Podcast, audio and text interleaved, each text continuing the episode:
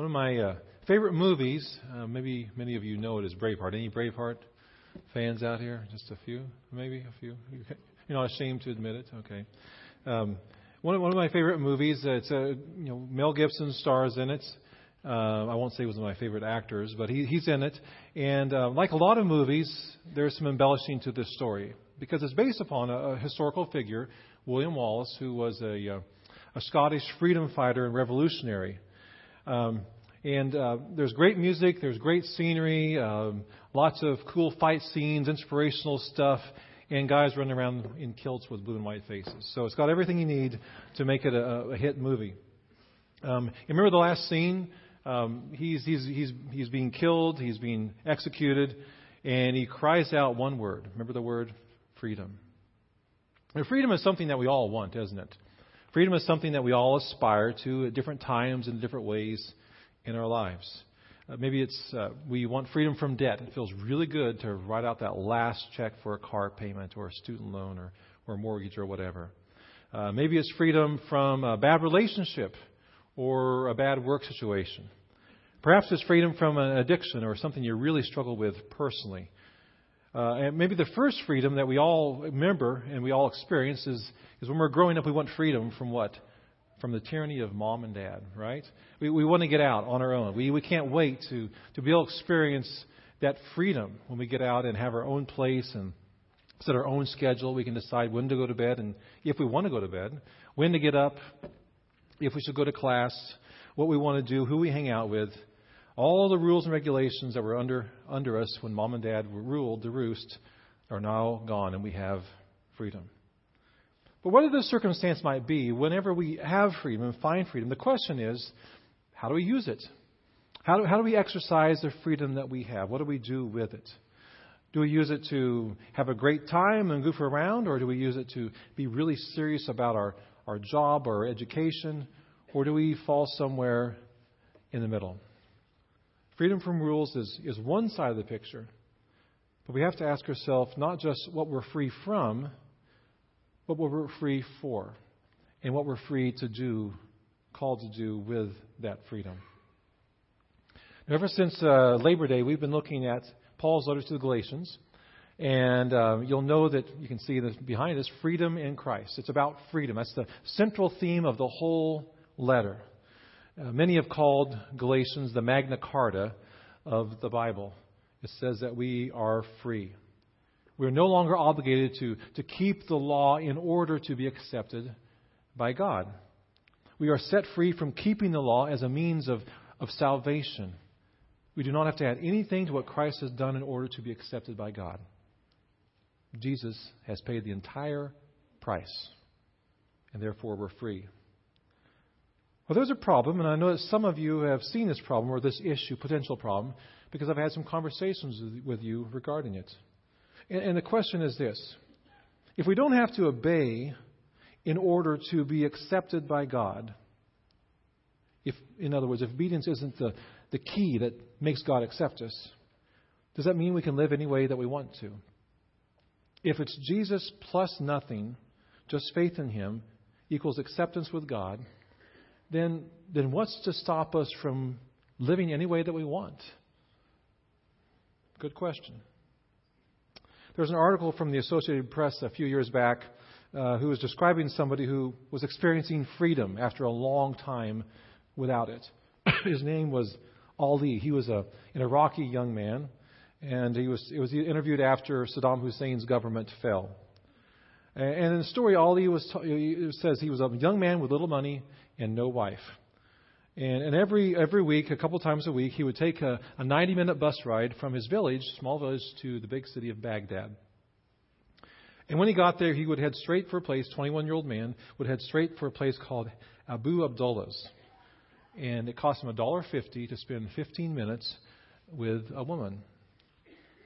The room, the story says, uh, was a cell with a curtain for a door, and Ali complained that the women should bathe more often. But he saw the easy and inexpensive access to women as a big improvement over the days when Saddam Hussein was in power because he strictly controlled prostitution and alcohol and drugs. So now they had freedom. All these things were open to them. And Ali grins at the end of the article in reference to all these things he's been doing and says, Now we have freedom. What is that freedom? Some people reading Galatians think that this is what Paul is talking about. That we are not under the law, so now we can do whatever we want with whoever with whomever we want and whenever we want. It's all about grace after all. We have no more obligations to try to earn God's favor. And, and Paul knows this is, this is the issue people are asking, some of them, and there's some folks in the church that are dealing with this. And so in this passage, Paul tries to make it very clear what freedom is about, what it isn't, and what it is. Verse 13. He says, For you were called to freedom. In other words, we, we're created, we're called for purpose. Our purpose in life is to, He created us to be free individuals, free to love God, free to love others, uh, free to follow God. He says, Only do not use your freedom as an opportunity for the flesh, but through love serve one another. Another story about another young man. D.A. Carson is a seminary professor, now retired, I believe. Um, and he was teaching in Germany at one point in his career. And he used to meet with a young man from French West Africa. Uh, and the reason they would meet was because they wanted to practice German with each other. Uh, after a while, they'd have enough, and they would usually go out for a meal or a cup of coffee or something like that. And and over time, he learned that this man had a wife in London who was training to be a medical doctor while he was in Germany learning the language.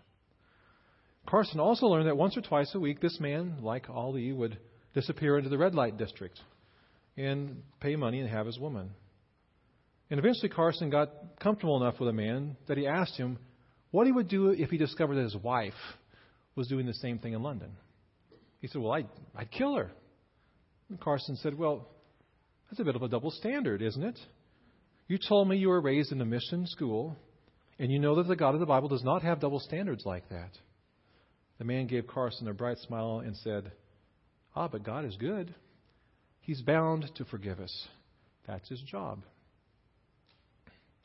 That's what that's not what Paul is talking about here when he's talking about freedom. Because true freedom is, is not using God's grace as an excuse to do whatever we want regardless of his will. Paul says, remember, only do not use your freedom as an opportunity for the flesh. Now, the flesh isn't t- just talking about the physical body here, it's talking about our, our, who we are as human beings, our sinful, fallen nature, that thing within us that makes us want to do what we want when we want, regardless of what other people think, regardless of what God thinks.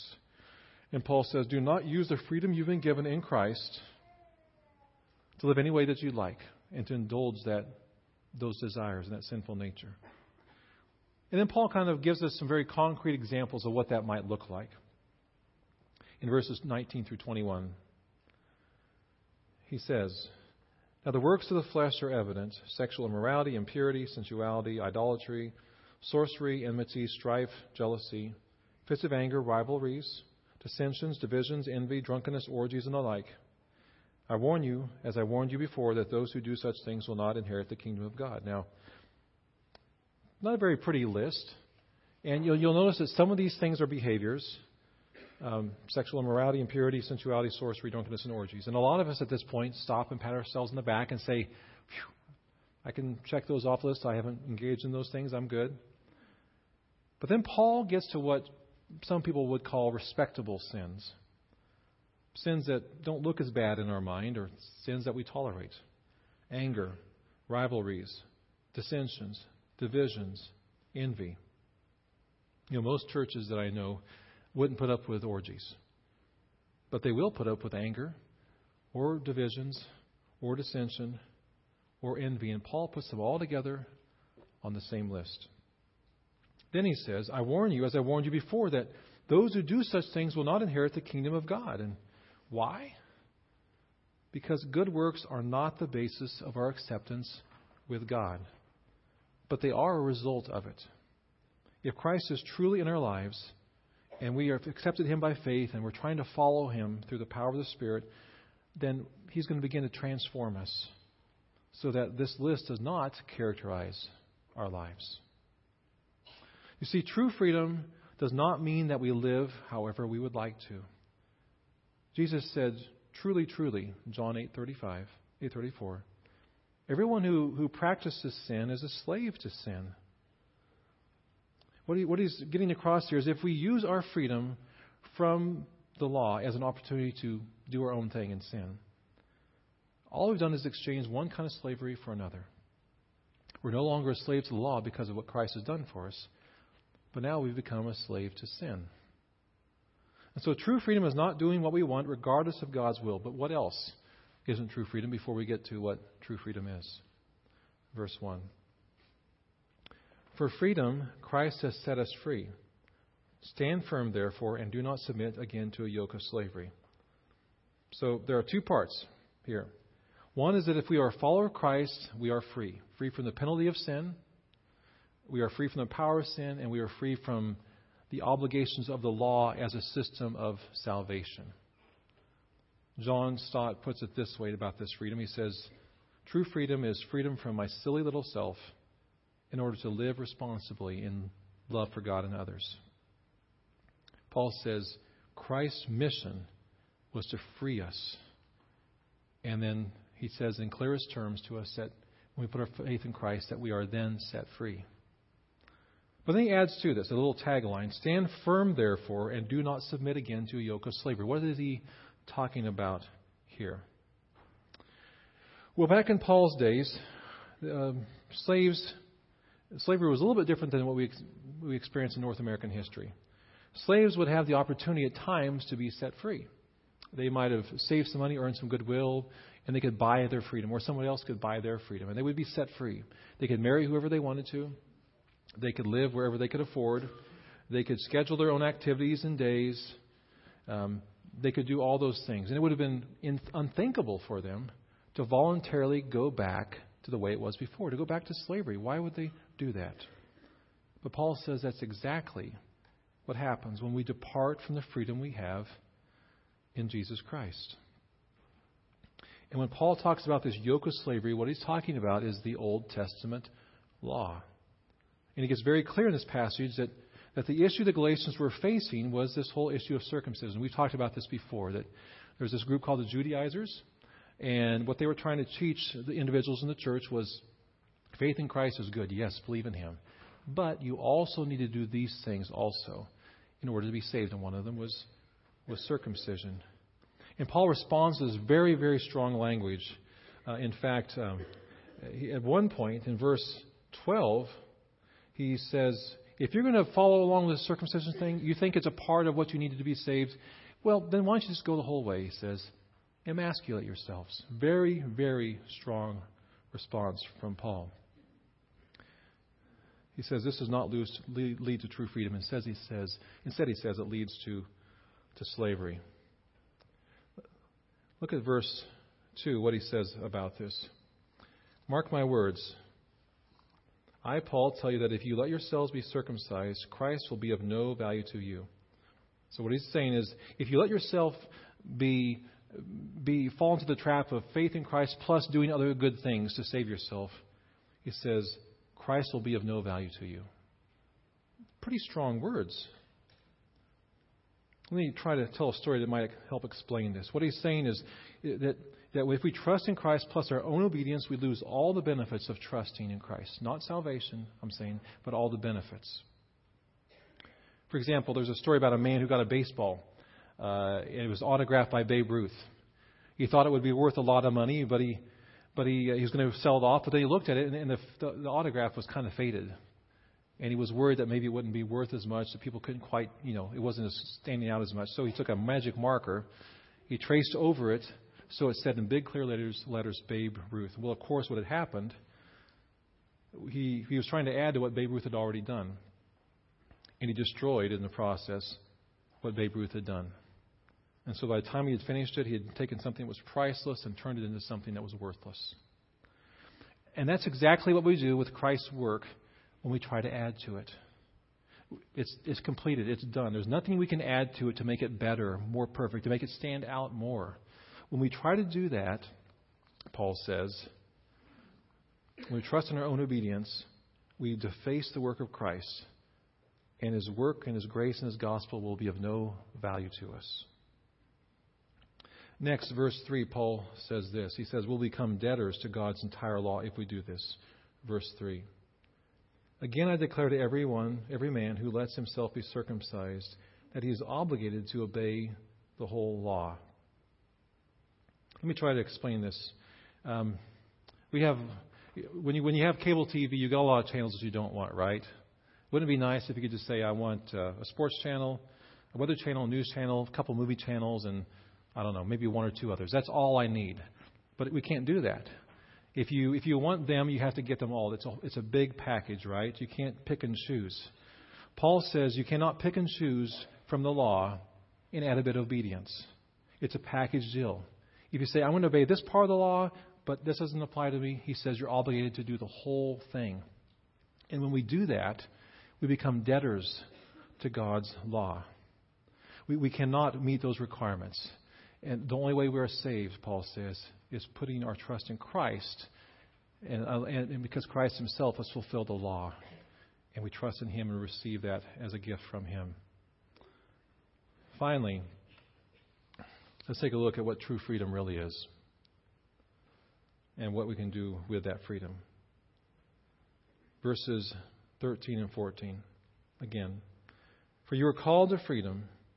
Only do not use your freedom as an opportunity for the flesh in other words, to indulge yourself, but through love serve one another.